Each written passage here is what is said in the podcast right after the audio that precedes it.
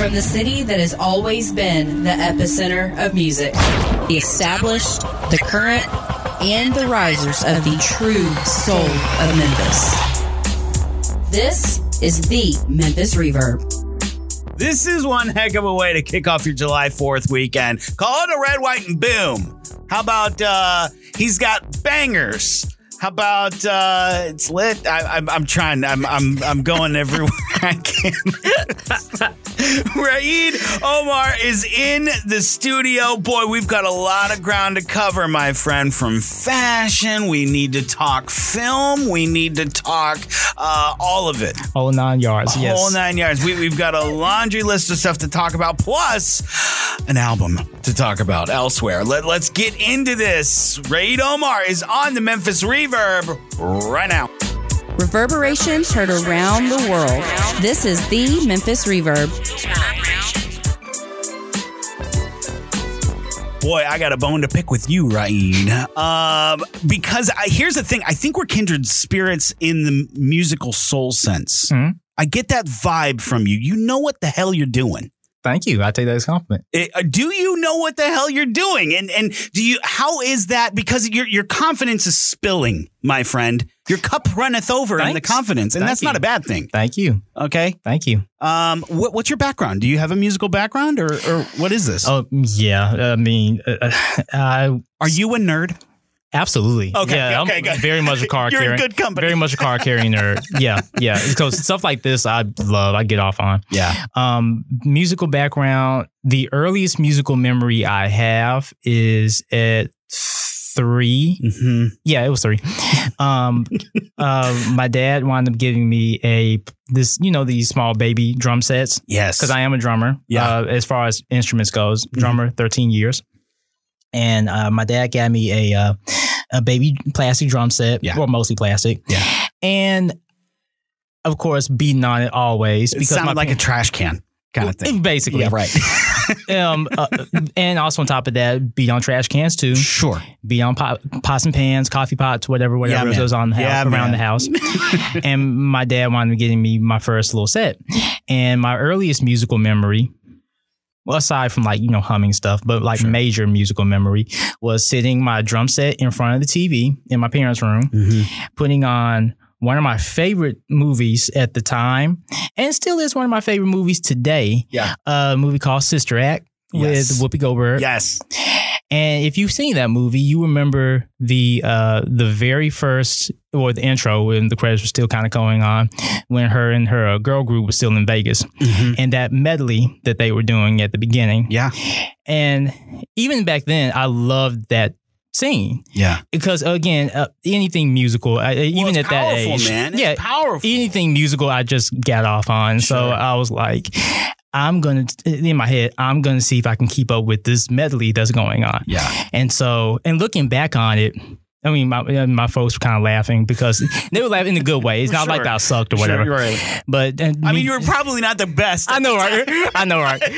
but no, yeah, just trying to keep up with it and trying Yeah. to play it. Yeah. And I look back on that and I remember that. I'm like, it, there were three songs. It was Heat Wave, Mm-hmm. uh, which is Motown, a Motown song.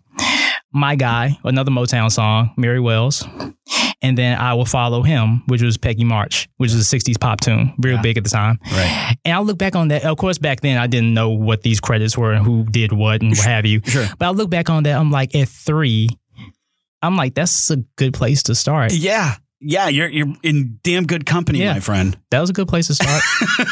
so that was my early memory. Yeah. And it just kind of flourished and blossomed from there. Yeah, yeah. I think drums was always just the go to as far as instruments. It was always the go to thing. Mhm. Piano came at uh, eight or so, seven or eight. Yeah. Um, what spurred that was one curiosity, and two the movie Purple Rain. Oh Lord. Absolutely. What what- is that not like the gateway drug for movie, for musical movies? If you watch that thing and go and, and don't at least like go, I want to be you know, I wonder if I Mhm. could. You know, you know what I mean? Like Right. just that spark, Right. you know. And uh, of course, like with stuff like that, be it Sister Act and be it Purple Rain, for a lot of kids my age and like just in my peer group, be it black kids, be it just anybody, it's like it's kind of uncommon Mm-hmm. You know, 'cause- and especially even if they're in music, it's kind of like stuff like that. Because at the time, you know, folks were getting off on Master P, Right. and much love to him, but it's like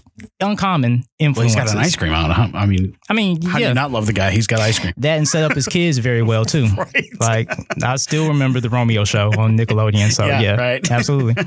but yeah, it's like when seeing that movie at around eight, I think VH1 or MTV wound up playing it one time, Mm-hmm. and I was like, it didn't weird me out at all because you know Prince has a, a very interesting image, Right. Um, but at the same time, I was like, no, this is cool. Yeah. This is very cool. Yeah. And on top of that, highly musical. He himself was very much uh, like just look wise. Even at eight, I was like look wise, an artist Yeah. and somebody you can take seriously. Mm-hmm. And obviously somebody who's very good at what they do. Mhm. And his band was very interesting too. Mhm. You know, Wendy, Lisa, Bobby on drums Right. with the pencil in mustache, Right. uh, Brown Mark on It was bass. drawn in, right? That was, that was No, that's his. It, I, I'm playing. That's not real. I'm playing it. I'm playing. it, it, it's real. It was just very thin at the time. Man. Um, You but would yeah- talk about Razor's Edge. right, I know, right? but no, it's like that was indeed a gateway to a degree, to a degree, um, a great degree, a gateway as far as not only seeing yourself as a musician Mm-hmm. and wanting to learn these songs because after that I was really trying to learn like when doves cry on keyboard or purple the progression of purple and- yeah yeah on, trying I to get this. it Yeah, They're right. trying to get it Right. um, Take Me With You and stuff like that, and really getting into deeper and deeper into Prince's discography. Mm-hmm. And so, and just uh, even to this day, this is one of my favorite movies ever. Yeah. So yeah, yeah, that was definitely a gateway too. And I don't know if we'll ever hit the end of the Prince discography because I mean, what is it? 162 albums, like undiscovered tracks was- or something like that. I would say more Yeah. technically. the whole basement uh, of his Yeah, yeah. That's crazy. Um, and you mentioned a little bit about uh, Prince's look and things like that. Could that have uh, then influenced then this fashion idea and, and sense that you have a little bit? Because you're all over with the fashion stuff too, man. I mean, it's not define just the define music. all over. I, I mean, you have your you have your style. You know what I mean? And uh, it's it's uniquely you, but it's also I don't want to say it's it's like hot, you know, but it's hot, man. You know, so what what is that, you know, fashion sense that you have? Where does that come from? Does that come from Prince? And it's because it's a little bit of bleed over there, right? Um. Well, uh, first of all, I love and appreciate how Prince was an artist who actually believed in evolution. Because one, no, the clothes, of course, was definitely a reflection of the album that he was selling, and also vice versa. Right. No two albums sounded the same. Mhm. No two albums felt the same. No two eras looked the same Right. and he was a constant chameleon and i to this day i just love that about him Mhm. he was an artist who was not stagnant and he really really owned his image and also on top of that his image was very quote unquote provocative or can be provocative it was to get you to react and as- an artist that's very clever Right. because not only is it showing creative freedom and creative ownership but it's also showing the world like ah i got your attention You're right. now you're looking at me. Right. So now I can give you what I'm selling. You see? Mhm, mhm. And as far as that, yeah, I loved his stuff. I will say, out of all the eras that he's had, and of course, I'm not wearing what I'm about to describe now. um, out of all the eras he's had, there were there was one that I really, really, truly loved that kind of kind of inspired me to get into like suits. Mhm. And of course, when you're thinking about Prince, the average fan or the av- well, just average person doesn't think of like a suit and tie or what have you. Oh, I don't know, man. He was pretty sharp. That too. That purple rain suit and uh, Well, that's especially during the Super Bowl and stuff. well, that was later, and yeah. But as far as like in Gorgeous. the 80s, exactly. As far as the 80s is concerned, uh, 86, the Parade era, Mm-hmm. which is one of my favorite eras, and also one of my favorite albums by him. And it was very much evocative of the 30s and the 40s, Mm-hmm. and you see, especially like you saw him live during that time, very much suspenders, suit, zoot suit, or what have you, in multiple different colors. Sometimes it could be canary yellow, sometimes it could be royal blue, sometimes it could be purple. Um, and also on top of that, kind of high fashion a little bit. Uh, sometimes it's like polo turtlenecks, um, something Very lot of- forward in, in that. kind of forward, but at the same time, very retro too. True. Because, like I said, it, it also was uh, evocative of like the movie that he was promoting at the time on his second film, Under the Cherry Moon.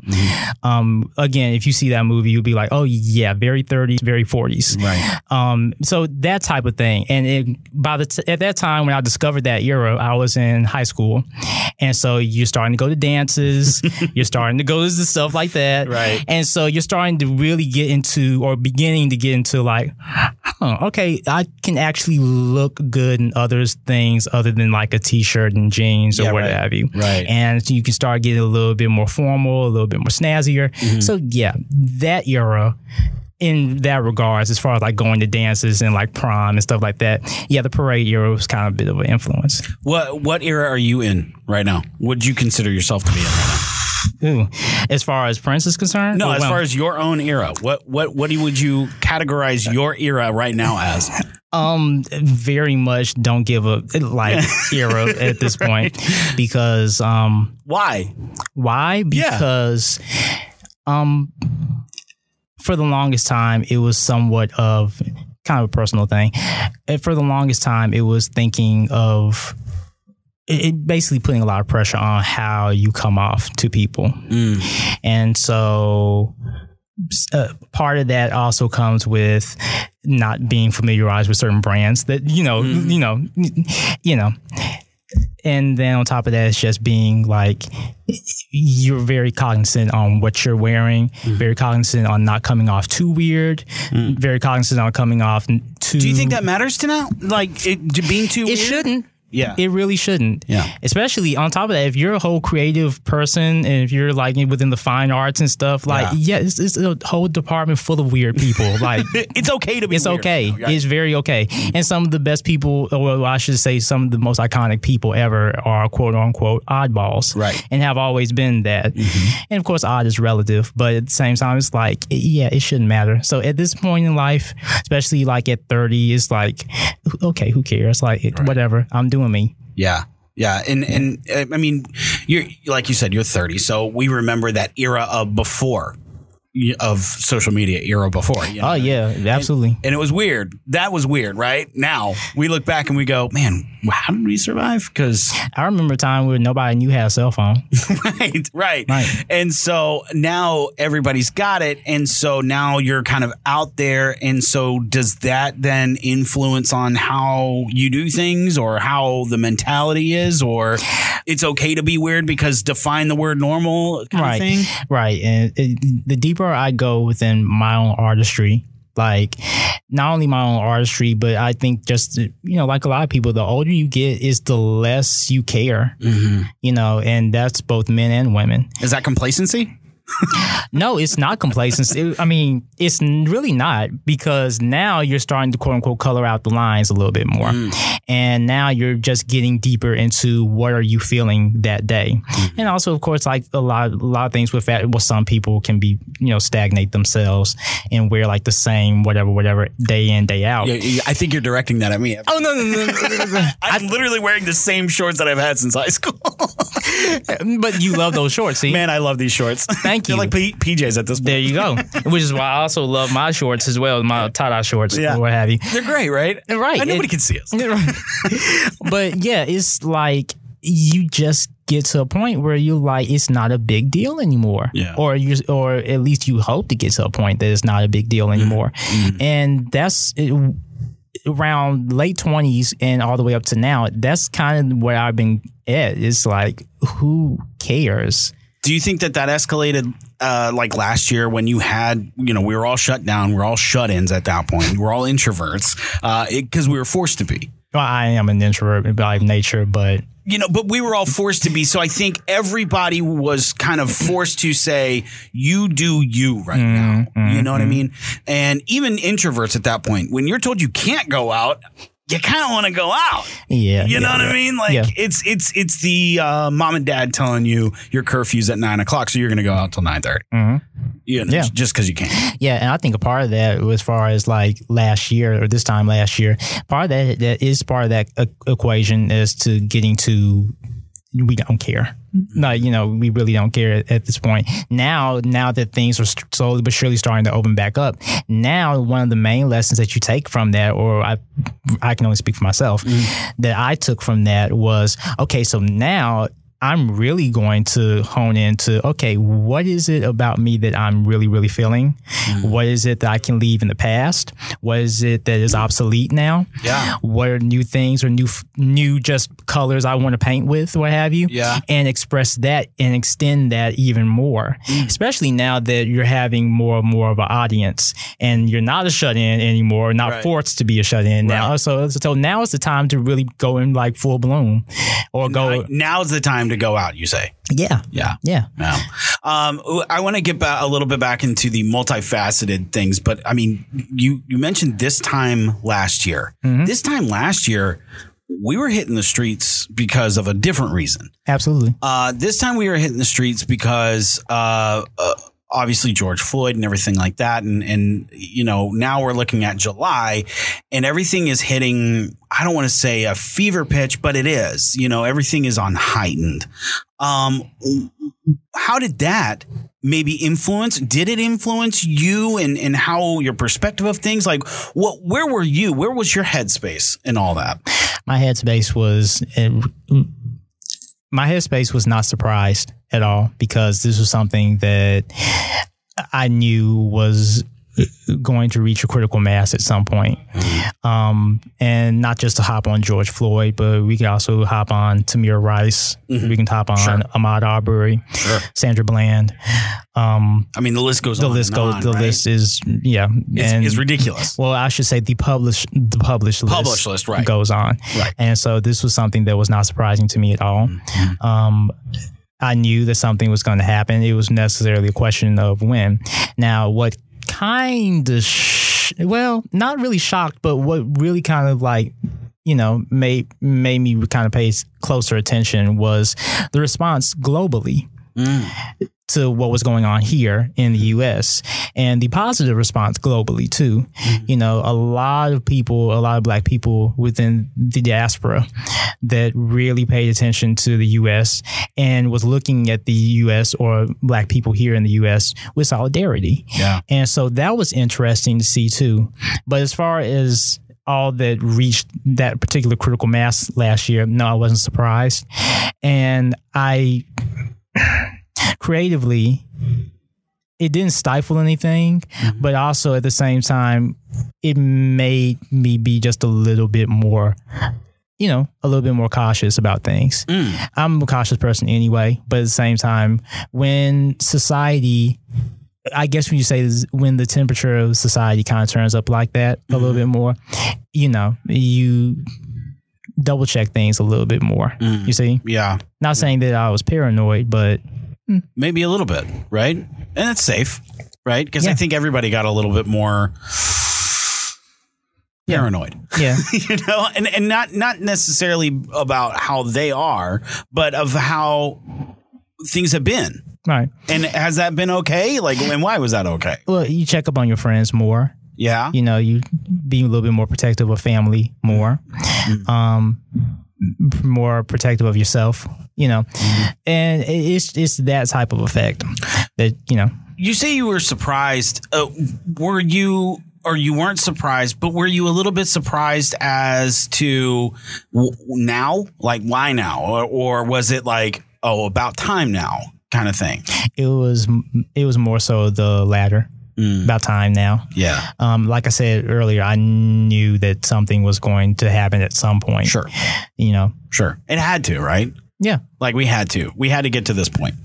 Yeah. Unfortunately, and it- so it was an interesting mixture between the virus and and the social unrest and just people people tired people people tired of of all the abuse and all the isms I guess you could say Sure, sure. And I think you were right when now that we're getting on the other side of at least the pandemic, mm-hmm.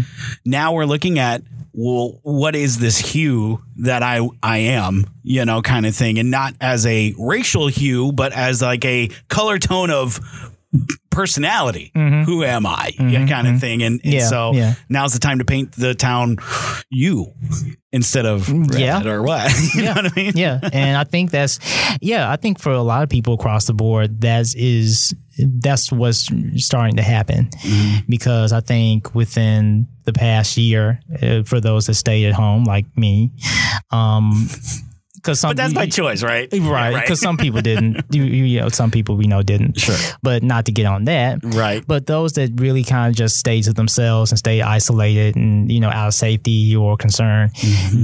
A lot of that, there were a lot of lessons learned within quarantine. It was a lot of people were reevaluating their day to day lives hmm. as before the pandemic, what have you, and reevaluating, saying like, you know what, if I had to reset something, I would change this, hmm. or I would probably get out of this job, hmm. or I would probably switch careers, or I'd probably go back to school, Yeah. or I would probably just drop out of school altogether, like because this ain't working for me. You know, Am I really happy right now? that was a big question, Yeah. and it was a big question for me too. Um, Are you happy right now? I am grateful right now. Um, there's always, you know, there's always room for growth. Sure. I'm very happy that uh, uh, people around me were safe, and I'm very happy that I was safe. Um, but at the same time, I have work to do, and hence this album Yeah. that I'm promoting. Yeah. So I'm glad you. Um, thank you, Gateway Drug. Uh, here to the album. Um, because there's a lot more that I want to dive into, even pre-pandemic kind of stuff. But yeah, you brought up the album Elsewhere.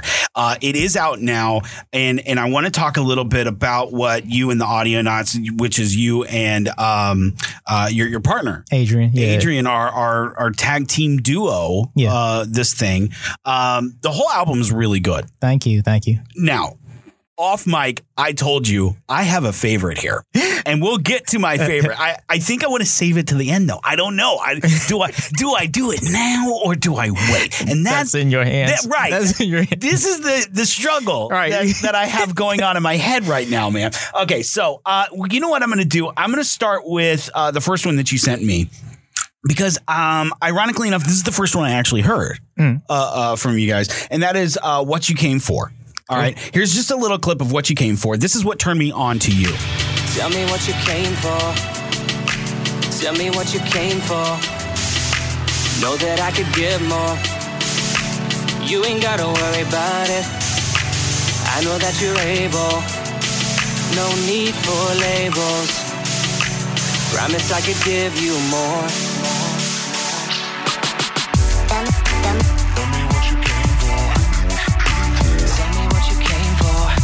Yeah, I, I, like that little uh, like uh, EDM almost dancey beat kind of feel to it. I, I, dig it, man. Thank you, thank I you. dig it, and and the reason why I dig it because if you hit next, right, Mm-hmm.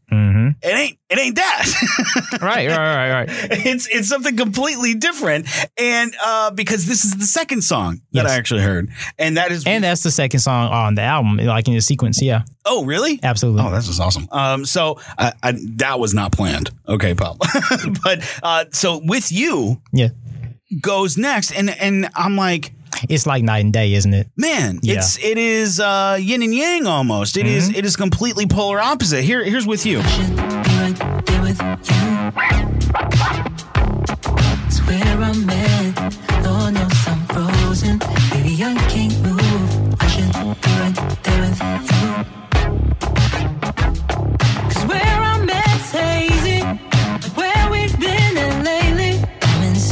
should have said whenever Yeah, I mean, I hear the Prince get right influence in, Interesting. a little bit Because I wasn't even thinking about it. Really? oh, I, I hear a little Prince. Let's see, who else do I feel? I feel uh vibe wise, I feel a little early like 2000s kind of like R&B kind of soul to it a little bit. I, that's what I'm picking up. Okay. Now, maybe not what you were putting down, but that's what I was feeling and vibing at the time a little bit. Okay. You know what I mean? Okay. So, is that what you're like what were you going for? Um, Like when you hear that song and you're ready to perform, you're like in this zone. um, honestly, when I wrote it, well, first of all, one of the very first things that came to me was that bass line. And uh, It's thick. thank you. Yeah. Thank you. And it just grabbed me immediately because I'm also a stickler for like I don't play bass, Mm-hmm. but I'm a stickler for great bass lines and s- stuff that's catchy and melodic and stuff like that. Um, when I hear that, I hear something that is first of all highly danceable. Yeah. Oh no. Yeah. That's what I mean. Early, early, Mhm. like, like 2000s. You know, where everybody was, you know, bopping. You know what I mean? Right, right, Everybody's, right, like, right. Got that soul kind Right, of right. lean. Right. And yeah, when I hear that, it's just like it's something that just automatically sticks out, even though the album is short. Um, but still, it's it's one of my favorite songs there. It Yeah. really is. Like, and on top of that, aside from me and Adrian as you know as writers and producers, um, well, I guess kind of connected to our go our roles as writers and producers too. But it's like when I hear stuff like that, it's like I automatically think, who can I give this to? like seriously, seriously, who can I give this to? Like who could take this and possibly extend this beyond me? Mm. You know, hmm because that's something else I'm very interested in, like writing for other people Yeah. and I want to and want to write for other people. Hence, again, the one of the main reasons why I wanted to do this album Yeah. was basically to is almost like a showcase album. Really, it's a showcase of not only what me and Adrian can do in a studio setting or just you know on, on our own, but also a showcase of my writing and arranging, and also a showcase of the guests that we have on you know on this album. A So, lot so who was on? Uh, let's go back to uh, uh, uh, what you came for. Who who else is on there? That's just you. two, Yeah, right? mus- yeah, it's a musician, um, uh, well, musician and singer uh, by the name of Alex Duquette. Okay. Um, little quick story behind that. I was, I knew I had something very special in my hands when I made this, Yeah. and also uh, that song was about when I made it. It was about forty tracks deep. Jeez. Cause I remember like when- I remember like early early on when I was making demos and it was like five or six tracks. Yeah. Right. And then when I was in fast forward to the making of this album, I'm like I look up, I'm like 40. What am I doing? No, no, no, no. It's not even what I'm doing. It's because everything sounded good. It's just Yeah. me seeing all of what I'm using. yeah. Right. And it's like, yeah, the growth is real. Yeah. Okay, yeah. So this is growth. I think this is a sign of growth. Yeah. And so I was trying to find a singer. I wasn't going to do it. Mm-hmm. Um, I referenced it, but I was like, ultimately, I need somebody to feature on this. Yeah. I found a few singers locally. Nobody committed. Mm. So Is that a problem? Hmm? Here locally, is that is that a problem that you run into? that can be a problem anywhere. Like people will say that, oh yeah, I'll do this, I'll do this. Oh, that it sounds great, and then never show up. So it's like that's a problem everywhere. That's the consistency problems are everywhere. That's not just evocative of Memphis. Um, but yeah, I found Alex, reached out to him, and I kind of worked a little bit with him, and in return, he worked with me. Yeah. And so I heard his voice on like some of the stuff like he had on YouTube or what have you and Sure. and online. And I was like, yeah, this could work. Now hopefully he commits because I honestly can't find anybody else. and sure enough, he did, and it worked out. It worked out well. Uh, now let's do. Let's go to with you. With you, who who else is on that one? That one is the same story, different turnout. Yeah. That one is me. Yeah. So yeah, That one's what you get. yeah, that one's me. That that that do you find vocal it is me. do you find it hard when you start farming out songs basically or farming Mm-hmm. out parts right do you find it difficult then to convey what you originally thought in the song or how how you originally wrote it or you know their interpretation is not like you saw with me, I th- I'm th- I'm vibing Prince, I'm vibing early ni- early 2000s R&B. Like, do, do you find that as when you start calling these people and you're like, hey man, I, I want, or you know, hey, I want you on this track. Uh, this is the you know, and what do you think of this? And they they come back with something completely off the wall, and you're like, the hell, you know, or or what is that? a lot of that has it's less to do with the like if I find somebody else to interpret the song, it has less to do with them and more so to do with me and mm-hmm. how it comes from mind to the program that you're using, Sure. com- composing it out or the paper, and you know demoing the whole song. Because sometimes it comes out like you have something in your head, and then other times it's like it it didn't quite come out how I wanted to, but this is cool still. Yeah, right. And then other times it's like you're hearing it in your head, and then once you demoed everything and almost completed everything, it comes out better than what you mm. what you heard mm-hmm. initially or what you thought about initially. Pleasantly surprised. kind of Exactly, thing, right? exactly. And so it kind of depends. Mm. It really depends. And like I said, a lot of that has more to do. I can, like I said, I can only speak for myself. A lot of that has to do with just me, my relationship between myself in the song, you know, rather than like outside people and them like coming in with weird arrangements or whatever. I'm gonna give you one that uh, that I completely dug. All right, and this this one I was like, yeah, man, uh, this one's older. All right, the song older, and and I, I don't want to know what's a, what it's about because I I have my own theory on, on what it's about for me. Are right? you going to tell us what that is? No, no, no, and and and I'll tell you why after. Here, here's older. Here, here's what I'm talking about. There's a door that you cannot leave through when it's over. There's a light that dare not sleep, though it grows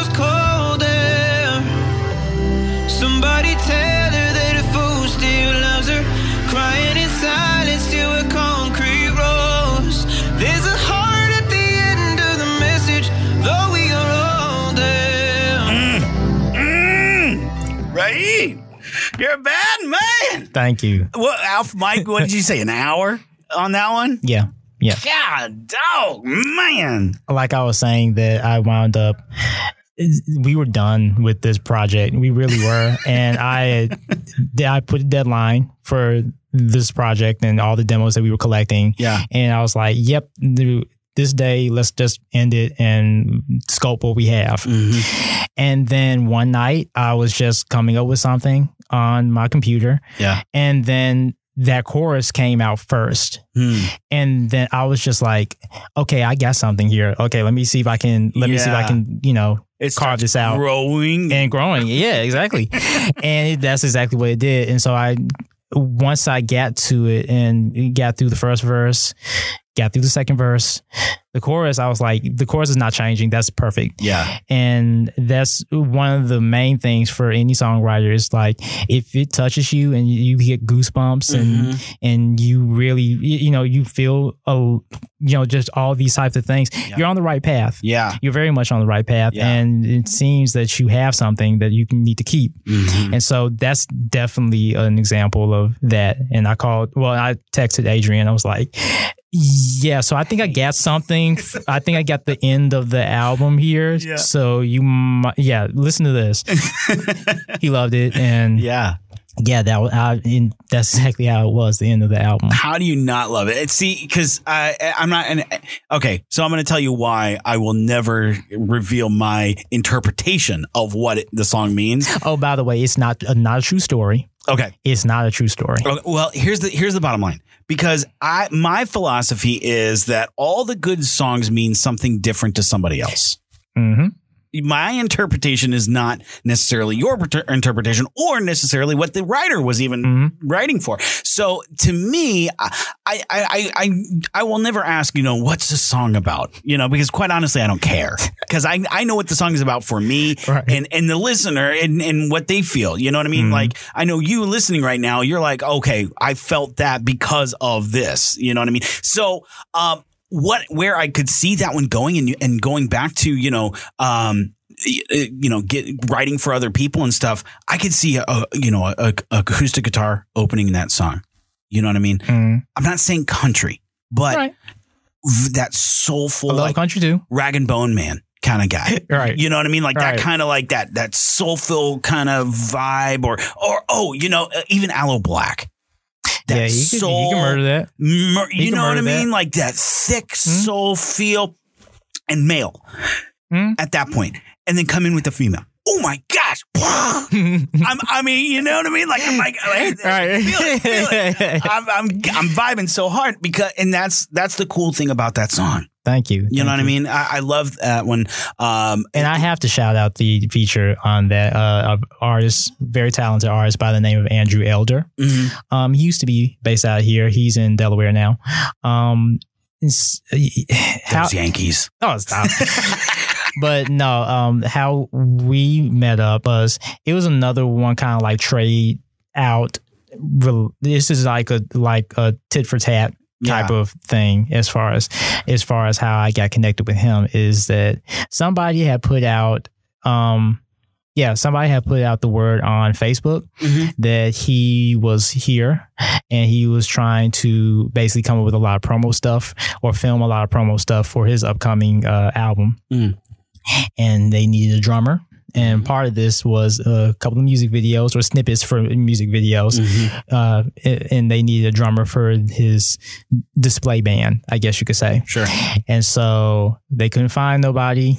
I immediately typed in like me, me, me. And one of the main reasons why I really wanted that gig was the dude who was a part of Andrews, well, basically the head of of of, of that uh, label. The yeah, it was a boutique label at the time. Uh, guy by the name of Mike Doughty. Mhm. And if you're not familiar with Mike, uh, I was basically low key raised on some of his music because in the 90s, he was the lead and basically main songwriter of this alternative band by the name of Soul Coughing, Yeah. based out of New York. Yeah. Um, if you had cable and Cartoon Network back in the late 90s, you remember Cartoon Network had these things called groovies Yeah. which is these songs using some a lot of Hanna Barbera's cartoon reels or what have you Sure. for backdrops for the songs and videos for the songs. There were two that I loved: Rolling, which was using the uh, Betty Boop stuff, Mhm. and Circles, which used uh, Flintstone stuff. Mhm. Circles was me and like a, a generation of people. They remember that one, Right. and I was like, years later, I did a lot of research on Mike and Soul Coughing, and I was like, this is a good band. Yeah. Like, and I remember, and I, and I rediscovered Circles. I was like, that's who did that. Yeah. Okay, and so fast forward to the Facebook ad or post. I was like, yeah, me, me, me, pick me. Did you fanboy out a little bit? No, I, I never fanboy. I'm never, I'm never like that. Okay. Um, I even on the inside, I am. Sure. Sure. But I- internally, you're sitting there going, "Oh my god." and it's weird looking at it's weird finally meeting somebody that's like connected to your childhood or connected to your intake of media Did you have a kid. perspective built up? no i pretty much knew because i did i did i'm a person who does their research and i knew what mike looked like now i pretty much knew the story of his life a little bit um i wound up getting his memoir um, the book of drugs, in which that's cool.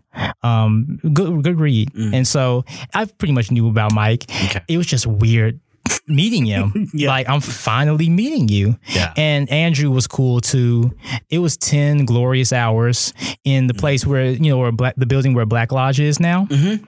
That is where we filmed it Oh, that's cool. and around that property. Yeah. And so it was 10 glorious hours, got paid for it. Nice. It was just great. And so I told Andrew that I'm working on this album. I think your voice would be great for this song. Yeah. He loved it. And yeah. Could you not? Well, again, th- again, thank you. Like, how do you not jump at that, right? And so he killed it. And yeah, it is what it is. You brought up film, not your first time in uh, involving a camera. Uh, 20, I'm going to go back because I, I promised that we would go back Mhm. and we're going to hit back out with elsewhere again. But um, since you brought up the, fil- the film and stuff, 2019, you're in Dallas Film Festival. Yeah. How does that come about? What What are you doing? So, like I mentioned earlier, that was such a good moment and such a memorable, and just a, just such a memorable trip. Um, myself and another previous guest on this show by the name of Rico Fields. Yeah. Rico the acronym. Rico, the acronym. Yeah, and um, he, Omar Higgins, the late Omar Higgins, uh, who's reggae bassist and just all around Renaissance man in his own right. Um, the three of us were involved for a good three and a half years. Yeah, a good three and a half years together in this punk band by the name of Negro Terror. Yeah. And so we wound up getting a little bit of buzz here. Buzz started growing. Then uh, this we wound up getting around 20 i want to say 2017 we really started getting messages from this uh, filmmaker out of uh, mississippi uh, by the name of john rash and at first we were kind of you know skeptical i was like who is this Yeah. And is he serious? And he wanted to document us. He really wanted to film us. And of course, he he goes way back in the day too. He's a huge like supporter of in in uh, in the punk community as well. Sure. Um, you know, and so he really really wanted to translate that to film. Um, yeah, and on top of that, us being an all black punk band. Yeah, because I mean, even at that time, it, it you're not you're the anomaly, right? Yeah, You know, you're you're- you're not the exception of the rule, but there's no one really out there, you know, and and so that's a struggle in itself, right? it was it was um I wouldn't say struggle. It was very much a an uphill thing, but at the same time not a struggle. It, again, I can only speak for myself. Right. Uh, it was it was three and a half glorious years, and I I tell this story, or I tell this little statement a lot. That of all the bands I've been involved with over the past decade or so, it was about seventeen or so. Um, Negro Terror is the best one that I've been a part of, the most significant, the most substantial one, the most iconic one that I've been involved with. Um, out of all that, and thanks to John and his work, and also just his loyalty, we wound up getting a award-winning documentary out of it Yeah. and that's still you know years later it's still kind of like oh wow um, we're on amazon yeah we're on amazon prime Yeah. Is that is that you know weird to see yourself on? it's weird to see it, and i'm a huge documentary person myself Yeah. i love like music documentaries and so um, when you go on there and you searching for something like in the music section or what have you and you see our cover voice of memphis and omar's face on it i'm like oh hey, like you know it's we it's it's a pleasant weird sure. but it's weird Yeah.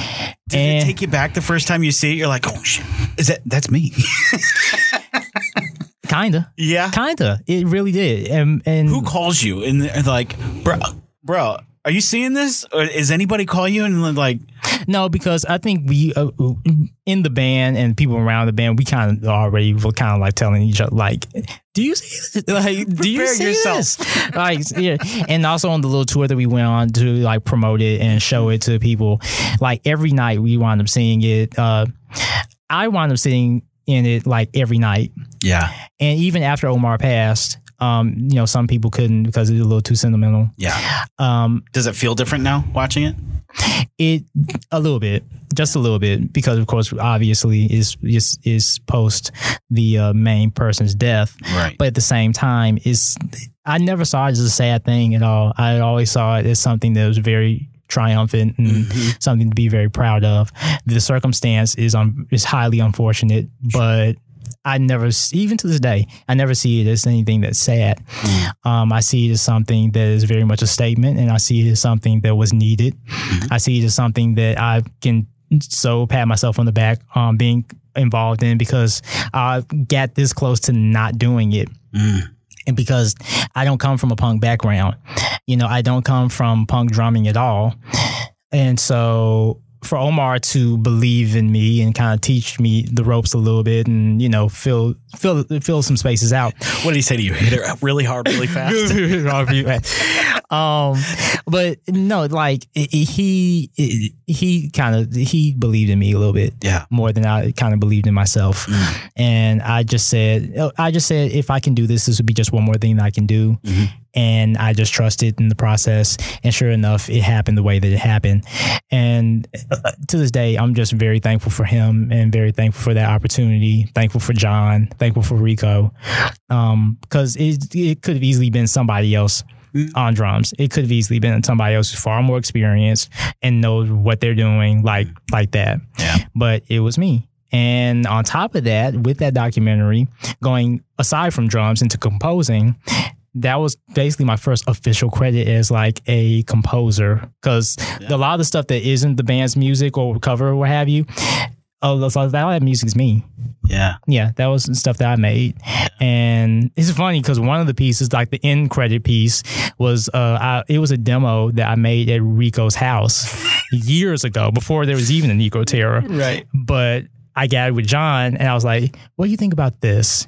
Because he was trying to search for pieces for the film. Yeah. Uh, you know, and he was like, "Oh, I love that one, so let's use it." Go back. So, you know, yeah. so yeah, and so fast forward to the Dallas Film Festival, it got in there, and it it really made noise, Yeah. and that was a wonderful, a wonderful trip. Um, wonderful trip to Texas, wonderful trip to Dallas. Uh, the red carpet event was very memorable. Yeah. Just the whole trip was memorable. It was just good vibes all all all together, and you know, hopefully, hopefully, me and Rico will go back soon. So But now you got to do a reunion thing. yeah, That's the new thing now, right? In 21, 20, you know, 2021, you got to do a reunion special. yeah, yeah, yeah. You know, obviously, you know, uh, there, there's going to be whatever, but yeah, uh, I, have you prepared yourself a little bit for the offspring, if you will, uh, to start resurging? Cause you know that this is going to happen where you, you, just like you at age three, watching Sister Act or something like that, and you're watching these things as a kid, and you're like, I could, I think I could do that. You know, watching those Prince documentaries, you know, because you're trying to get your hands on anything and everything, Right. Because you have a love for music. So, have you prepared yourself a little bit mentally for that? Absolutely. Yeah. Um, I even with Negro Terror, and we can speak generally, but even with Negro Terror, is like our the people that message us, even when we were like on, you know, just doing shows consistently and eh, you know, just active consistently. Um, we get messages from like the damnedest places. and at the same time, was not not surprised in that because you know thanks to the magic of social media. But at the same time, it's like when you get messages from England, when you get messages from Indonesia, Yeah. when you get messages from you know other parts of the U.S., Argentina, Yeah. you know You ever been there, by the way? You know anybody over there? no, No, okay. no, um, Didn't know if they were like no, like fam, weird, like, weird friends, no, you know, that moved no, there. no, no, no. I'm moving to Argentina. Cake. no, these are these are like total strangers. Yeah. and and you see kids that look like you, Mm. and they're saying that I'm inspired by this documentary. I'm seeing and hearing your music, and I want to do a band. I want to do a punk band because of y'all. Because you know the part of the world that they're in, it's totally not common. You don't see people who are looking like them, people who look like me. Right. You don't see them in these different type of uh, disparate genres of music Sure. because they believe that that's not for them. Right. Um, and then when they see our documentary or see like our videos on like YouTube or what have you, or listen to our music that's out, they're like, that inspires them to really just tear the walls in their heads down and just say, no, I can do this. Mm, yeah. And that to me, it was one of the biggest takeaways or biggest positive takeaways Yeah. from Negro Terror in my time with that. And just all of it, even today, is like, and it's something that I remind myself of too. You know, because in day to day life, you can kind of forget that. And I think a lot of creative people, especially if they're starting or trying to make a name for themselves, they forget that, oh, yeah, somebody is actually paying a little bit of attention yeah. and it's positive attention. Yeah. And so if we've done anything that is positive and they can change somebody's trajectory, change somebody's mind as far as their approach to music or the fine arts or whatever it is, mm-hmm. It, you just have to you just have to thank a higher source for that. You really do. I certainly do. Yeah. No, I mean, listen, at the top of this thing, I, I felt like we were musical, uh, solely connected in, in music somehow, some way. And, and I, I genuinely believe that if you are a fan of music, if you consider yourself a music nerd, and I genuinely do, I, I mean, I'm a band nerd, man. Um, I think we all have a kindred spirit in that regard. And it doesn't matter what you look like. You know, I mean, look at me, I'm a nerd. but I I can go to a punk show where you know at the time Negro Terror is playing and fit right in. You know what I mean? Because musically it speaks. Right. You know, or or go see, you know, uh, you up there. Uh, with uh, you know you know what I mean like Yeah. uh, I, I can go up there audio knots is, is rocking out and and older comes on oh my gosh I'm weeping I'm weeping I love it that's that is my favorite Thank you. It's one of my favorites off of the album too. Really is. Elsewhere album is out now. Uh, we've got a lot more to get into, Absolutely. namely a top five. Okay. All right, and and uh, you brought up Rico, the acronym, and and his playlist was. Whew, out there. I didn't get a chance to hear this episode. I'm going. I'm going to. I Oh my promise I gosh, it's it's all over the place. but, but I look at yours and I'm excited. So I top- knew you would be. yeah, top five coming up next. This is the Memphis Reverb. From pitch to the center circle studio, Tim Van Horn goes studs up into the soccer world where no one is safe. Check out the latest episodes at my3subspodcast.com and on the iHeartRadio app. If you can make it here, then you've made it. This is the Memphis Reverb. Yeah, man. Oh, I'm excited about this top five list. This is uh, all over the place, but it honestly is like my head. Like Mine too. this is what happens in my head. So if you want to look inside Reed and Brody's head, this is what it sounds like. Do This is our soundtrack. All right, here we go. The Reed Omar top five. Here we go. We're counting them down. Countdown. In at number five, uh, Janet Jackson. Yeah. Like uh, someone to call my lover. Uh, yeah, here we go.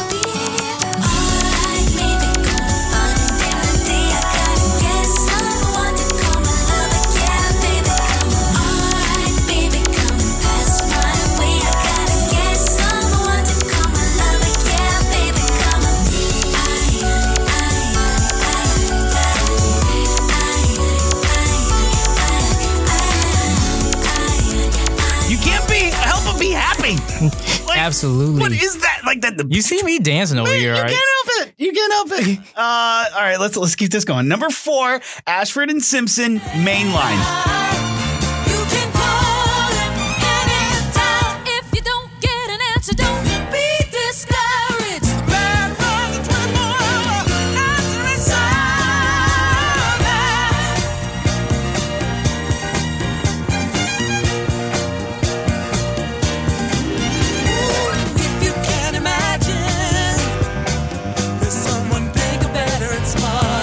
That's one of those where you're just like, woo, woo, there it is. Yeah, yeah. Yep, I found my soul. I happened, I happened upon it.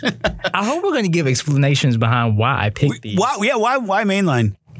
Well, one, this just one that I don't need to go back to Janet because Janet is Janet, and like, I that is will- classic. I will briefly because one is it's absolutely weird that it is officially 20 years since that album. oh my god! All for shut you. up. What? Yeah, it, 20 years as of now. Really 20 years as of April. Um Now I feel my gray hair. I know, right? No, I feel it. yeah, but I- I remember exactly I was in middle school when that like Radio Disney played that a lot back in the day. Right. because I was a big Radio Disney head back in, in middle school. Yeah. and was playing that like on the way to school, coming back home from school, maybe get some McDonald's, you know. Anyway, Sure. but yeah, someone to call my lover. That was one of those ones that like 2000, 2001, and it doesn't really matter from the same album. Both of those was two of my favorites, and also shout out to the producers and co-writers of that song, Jimmy Jam and Terry Lewis, the great Jimmy Jam and Terry Lewis. Both of them, as far as my aspirations for songwriting. Mm-hmm. Both of them are like two of my biggest influences. They really are. I mean, And I can't say enough nice things about Janet too. She's one of my favorite artists. So so then and, and so then we go. mainline. yeah, and the total opposite of that. so yeah, I am a big like any like uh, retro stuff just makes me you know It's you happy, right? yeah it well it's not only happy it can it, it can be gripping it can be a message song it can be whatever Mm-hmm. but a lot of like a lot of music that was from the past 50 60 years you know it's just if it touches you it touches you Sure. and mainline was one of those songs that touched me and plus with nick ashford and valerie simpson the great nick ashford and valerie simpson i mean their work with motown like the one of the best love songs ever you're all i need. Yeah. you know marvin and tammy. Yeah. you know their pen game has always just been wonderful. Yeah. and you know and i grew up listening to a lot of their stuff with stuff that was written by them. Mm-hmm. And also on top of that in the 70s and 80s they had their own career as a duo too. Mm-hmm. And had their racked up their bunch of hits as a duo as well. And mainline was one of the first ones. 74 73 74 Ish, yeah. how i got onto that particular song is through episode of soul train Ah, man. Yeah, and they what a were- great show, right? iconic show absolutely legendary show They can't do that now, though. it would have to be something different Yeah, It would have to be a different format. yeah. You couldn't come out with like uh, Soul Train and get away with it. You know, It, what I would mean? it would have to be something different, and honestly, it, as it should be, because Not saying that they won't try. they won't try. But I mean, you saw you saw they tried to bring TRL back. Oh, I knew that was about to be flop on arrival, Right, And then about a year later, DOA. garbage. This garbage. Garbage. Because there was nothing like Carson Daly, man, and, and the young Carson. and shout out to Carson Daly because he's uh, again thorough. Very doing it. thorough dude, and still doing it. Yeah, still mm-hmm. doing it. But yeah, that's how Mainline came. And I kind of like a couple months ago, I discovered that again watching old episodes of Soul Train, and Nothing beats it, man. and it's like a R&B gospel song that's just yeah Uh, not enough people like if you fans of Ashford and Simpson know it but like we don't go back to that song enough Yeah, we, maybe we should. yeah Maybe we should. And you did. Thank you. uh, so, you know, we're not going to, you know, no whiplash on this. uh, how much can a heart take? Lucky Daye featuring Yebba. yeah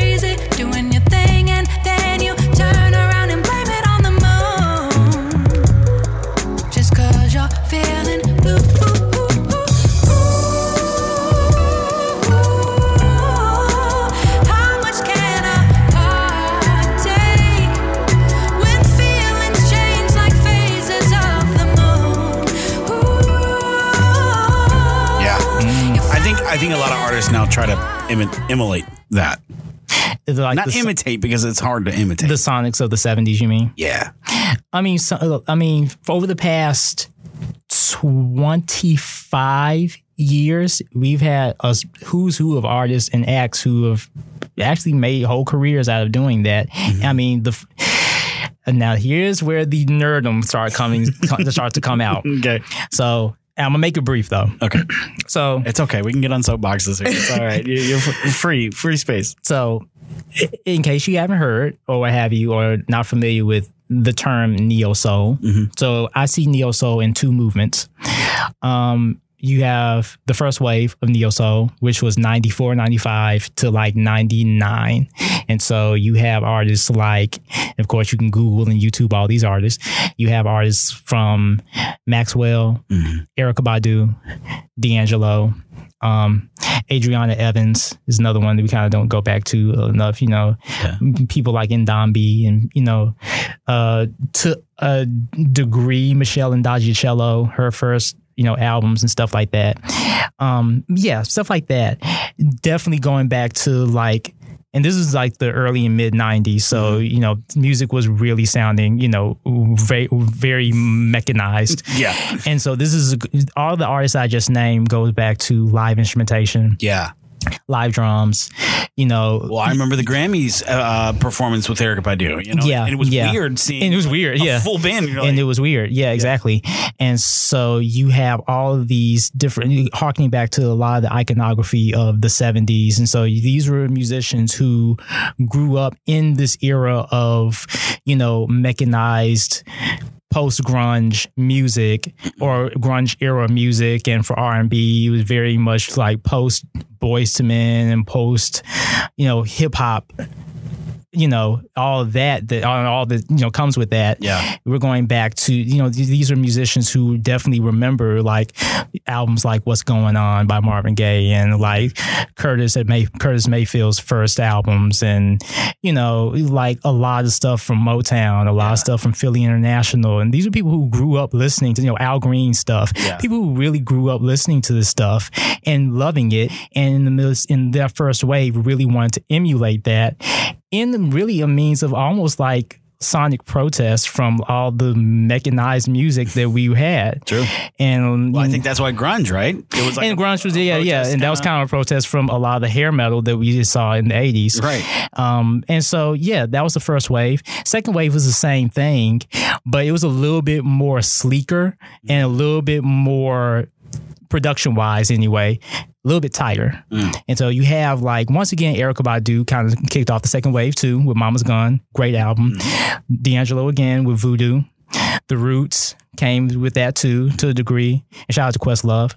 Um, new artists like Musiq, Musiq Soulchild, who I love, Jill Scott, who I love, Legacy, you know, um, uh, Eric Benet to a certain degree, Raheem DeVaughn. So many, so many different names. That second wave was like from 2000 to like 05. 05, 06. Um, a lot of people think that like, you know, Dave Chappelle's Block Party, that was like the last major, that was like the demarcation period of that time. You know, that was like the last big, you know, event as far as the second wave of neo soul. Do you think that would have went on if if Chappelle went on? um, I, it it would probably have been something different. Yeah. Uh, but at the same time, it was Chappelle with the Roots, with Common, with Erykah, with you know the Fugees. It was all. It was just a magical little bubble of people, and also on top of that, with the first, the bridge connecting the first and second waves was the Soulquarians. Mm. Again, Google is your friend, YouTube is your friend. Search all these people up. You'll probably get a new playlist out of all this. But yeah, with D'Angelo and Questlove, like those two.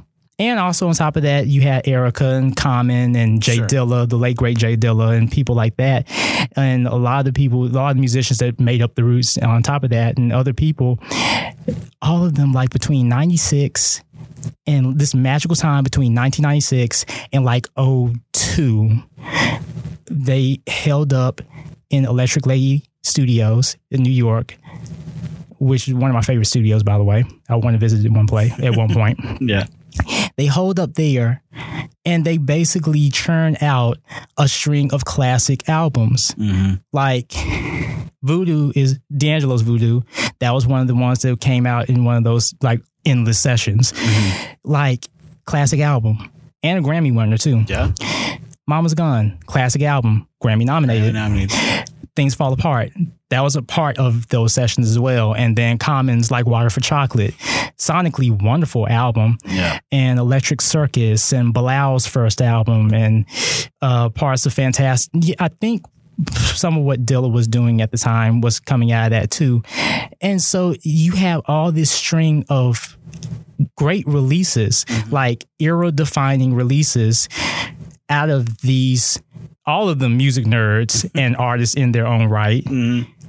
Finding this common ground at Jimi Hendrix's old studio Yeah. and just keeping the recording material running. Yeah. And it, it- yeah, There's ghosts in there that like they were helping them absolutely, along. absolutely.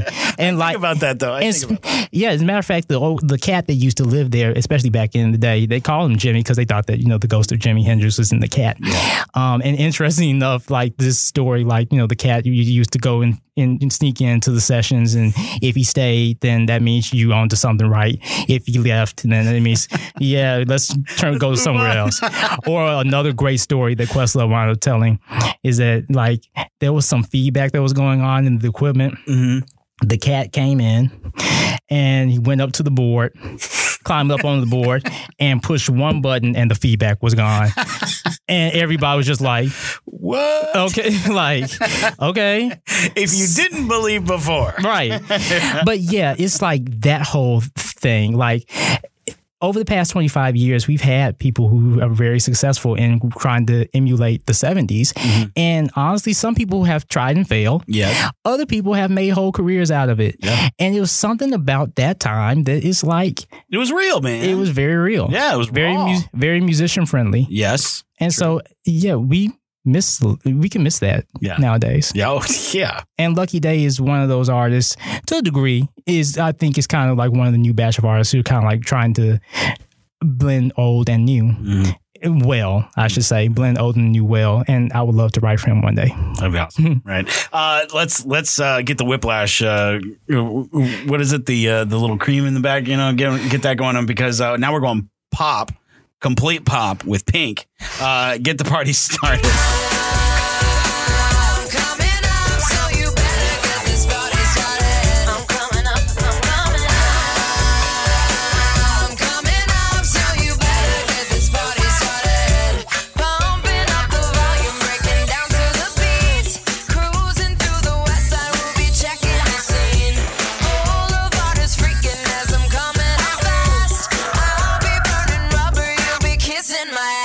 Yeah, uh, that is classic Pink because now Pink has gone to that. She's Mom Pink now. She's mom Pink. She's Mama Pink. I mean, she's got a go song out with her uh, her little girl. On yeah, I love that song by the way. it made me cry the Yeah. first time. Of course, that's what it, uh, becoming a dad. I cry at drop a. Yeah, Gosh, it's like but yeah, so classic Pink, right there. It's classic Pink and is arguably her first classic record. Mm-hmm. Even though there was a whole album before that that people may or may not talk about, and that was a good album too. I mean, but it, she's admitted herself that it wasn't quite her. yeah.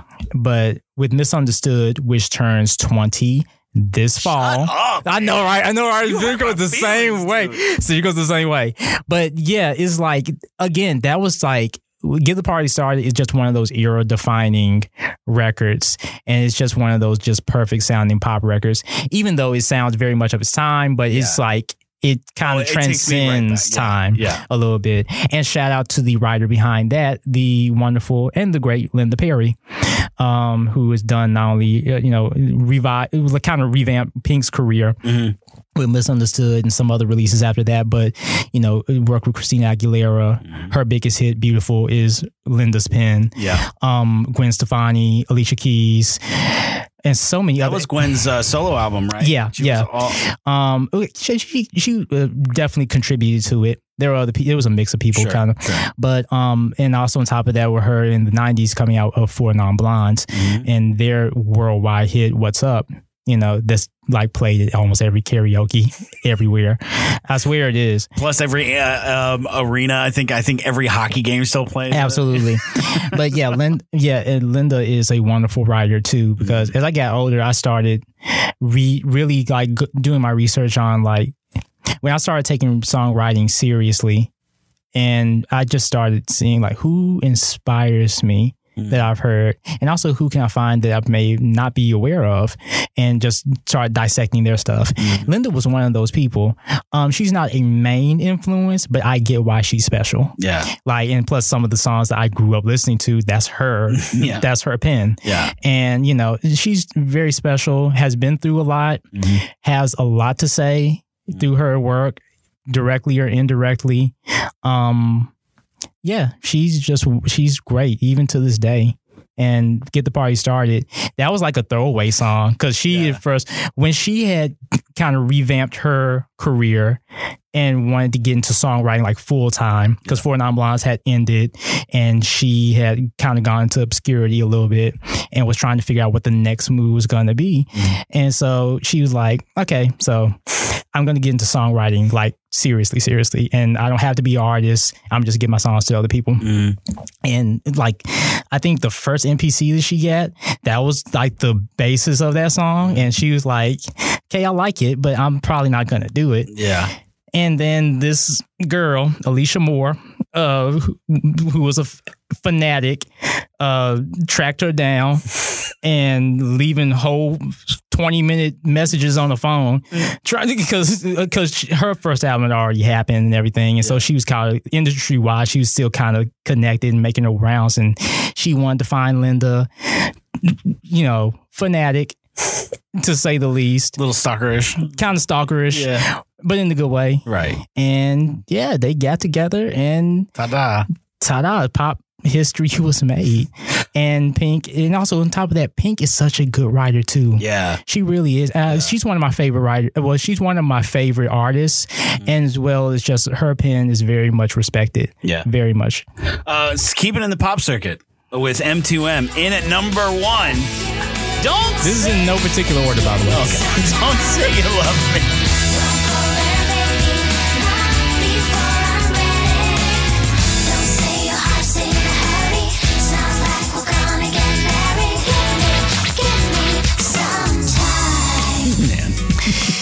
Classic. Uh, again to make you feel old Man, don't stop. this is gonna hurt. um once again radio disney Yeah. um that one and mirror mirror which was done by them as well Mhm. same album um by the way they're in norwegian for the longest i thought they were american No. but no they're Yeah, no. norwegian uh, and they were marketed here Yeah. so this song don't say you love me and mirror mirror to me those are two of the looking back on it two of the perfect mo- most perfect pop songs Mm. like pure pop songs Mhm. of the past 25 years Yeah. because God, I remember eighth grade dances with that. yeah you remember that one Oh man. yeah, yeah, yeah, Yeah. And interesting enough, marketing wise, how they got here with uh, "Don't Say You Love Me," um, that was on like the Pokemon 2000 soundtrack. Was it really? yes, it was. What? As a matter of fact, you can find it like the the video. There are two versions of that music video for it. Good video, by the way, Yeah. especially for their age group. And so there are two versions of that video. One just the normal version Mhm. with the sets or whatever, and same set. The other one same set, but on the uh, screen it shows pictures of the movie. And like of- Really? and- Of yeah, and Pokemon's everywhere. I'm like, okay, that's an interesting way to market them for America, but yeah, right. it's a way it Well, worked kind of. You know. Right, it worked. Yeah. And so, but no, that song, I remember Mirror Mirror because once again, Radio Disney, they were playing the crap out of that song Right. and loved it even back then. Just catchy chorus. and there's nothing like a catchy chorus. Yeah. And there's nothing like a good song, Yeah. even if it's marketed for like preteen girls. and Hey, same thing for Don't Say You Love Me. It's like, and also as an adult, you can go back to like some. It's cool that you can go back to these songs and be like, so that's why that was special, Yeah. yeah. or that's why like I wouldn't play it now, but I get exactly why it was hit. Right. And so Don't Say You Love Me was something else because I recently went back to it and I was like, because I hadn't heard it in like forever. Yeah. And I was like, this is a good song. Because at first, honestly, at first, the verses, how it was, I was like, it was a little too clunky. Mm. Because now you're starting to be analytical about stuff. Right. But then, it, you know, the chorus is like killer. Yeah. Like you can win awards with that chorus. Right. Well, But- earworms. You know, It- they- very much earworms, yeah. But I, over time, I was like, the verse is not bad. And then over time, I was like, you know what? The verse is cool. Mm. And so it's just a good song. Yeah. And so, yeah. So M2M is definitely like I said, don't say you love me. there. Well, like I said, in no particular order. But yeah, two of the most perfect pop songs Yeah. of the past 20, 25 years. Well, we're, we're gonna stick with pop because you got a bonus track on here, and this Yes, I one, do. then this one, uh, this dude, Santana, featuring Michelle Branch, the game of love.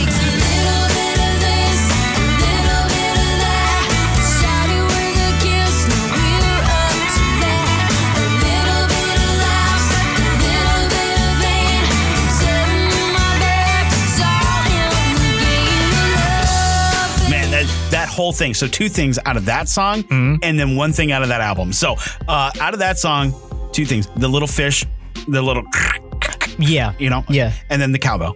Yes. Okay. So Yes. th- those two things out of that song. And then th- out of that album, with because you know Rob Thomas was uh guest on that Smooth. uh, smooth Just- I mean that was like summer. Absolutely. Summer 99, you I can't mean- escape that and living La Vida Loca. You Come can't on, escape. Come on, I I'm remember. sweaty. right now. Exactly. Just when you when you hear those songs, you get you get a little It's, sweaty. You're it's now. Yeah, it's right. very much summer. bro. They take you those still both of those those both of those songs to this day is like they take you to summer. You just play that song and stay out, watch the sun go down because you're sweating so hard because it may, well, maybe it's the humidity. We don't, we're not sure, but you know, that's beside the point. But yeah, it's like it's such a it's just such a feeling and it's just automatic man smooth is perfect too in and of itself Yeah. like i have yeah i have that whole album though, man. the whole So album i mean it it, it, It's it was Santana, it, of all. it's santana and it won the amount of awards that it won for a very good reason Sure.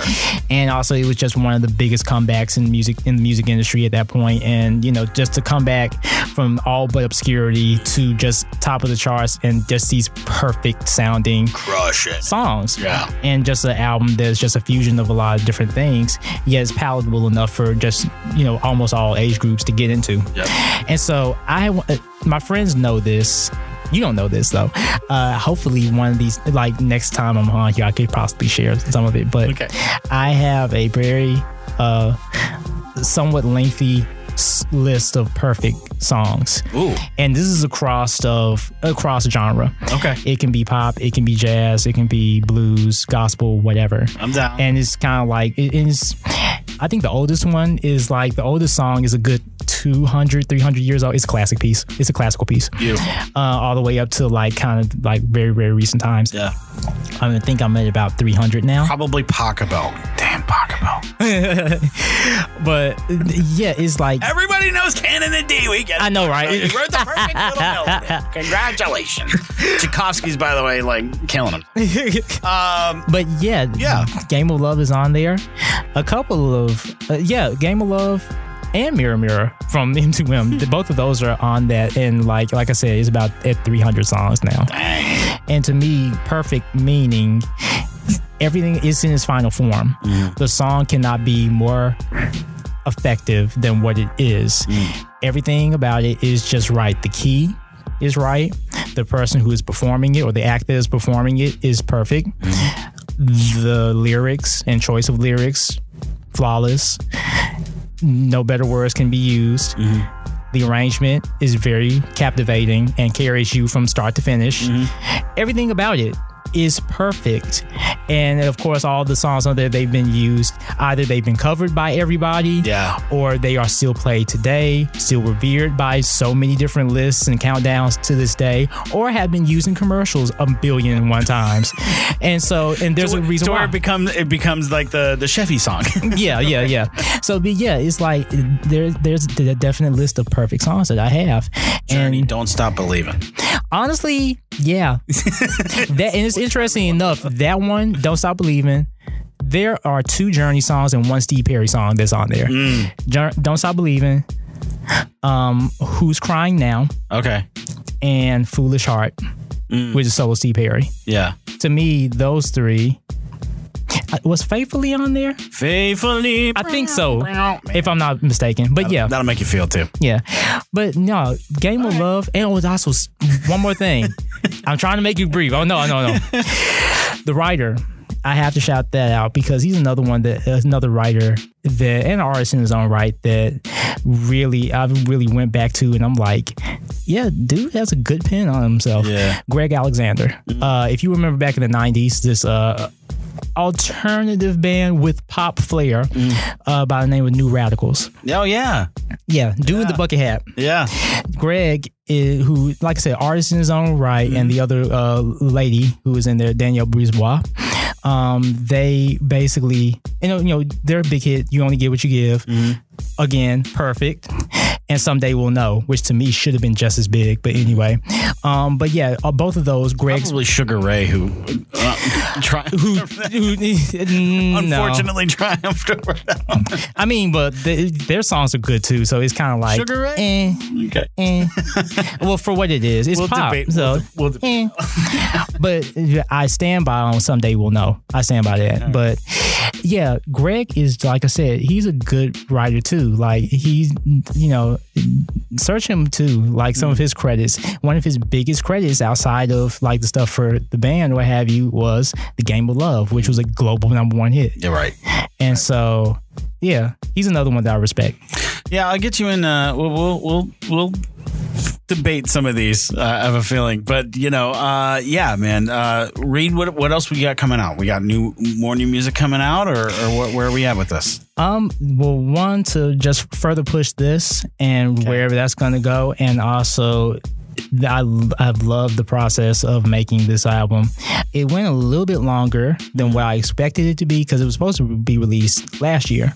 But hey, it, it, it's- It is what it is. It is what it is. Yeah. And so, yeah, there's a new project that is being made now. Okay. Um, I can't say when it's going to drop, but at the same time, the next step is being made now. Mm-hmm. And yeah, I just want to create and just share Yeah. right now because a lot of times, like, I mean, again, I'm a drummer. Mm. Writing and making songs and stuff like that. This is still fairly new terrain. And so I want to cultivate this terrain as much as possible. Elsewhere is out now, and uh, you can go get it. Uh, links are in the description. Absolutely. like that. So, um, thanks for coming in, man. This has been fun. Thank you for having me. Uh, this is uh, like I said, kindred, you know, musical spirits. I low key don't want it to end. Yeah. well, you know what? We'll have to do it again sometime. How about that? Absolutely. Absolutely. Uh, until next time, this is Memphis Reverb. We're out. Peace. The Memphis Reverb Podcast, hosted by Brody Scott, recorded, produced, and edited by Brody Scott. Like and follow us on your favorite social media at Memphis Reverb. If you'd like to be featured on the show, just email us at memphisreverb at gmail.com. Find more episodes by searching Memphis Reverb. This is a Brody Scott production. Daddy, Daddy.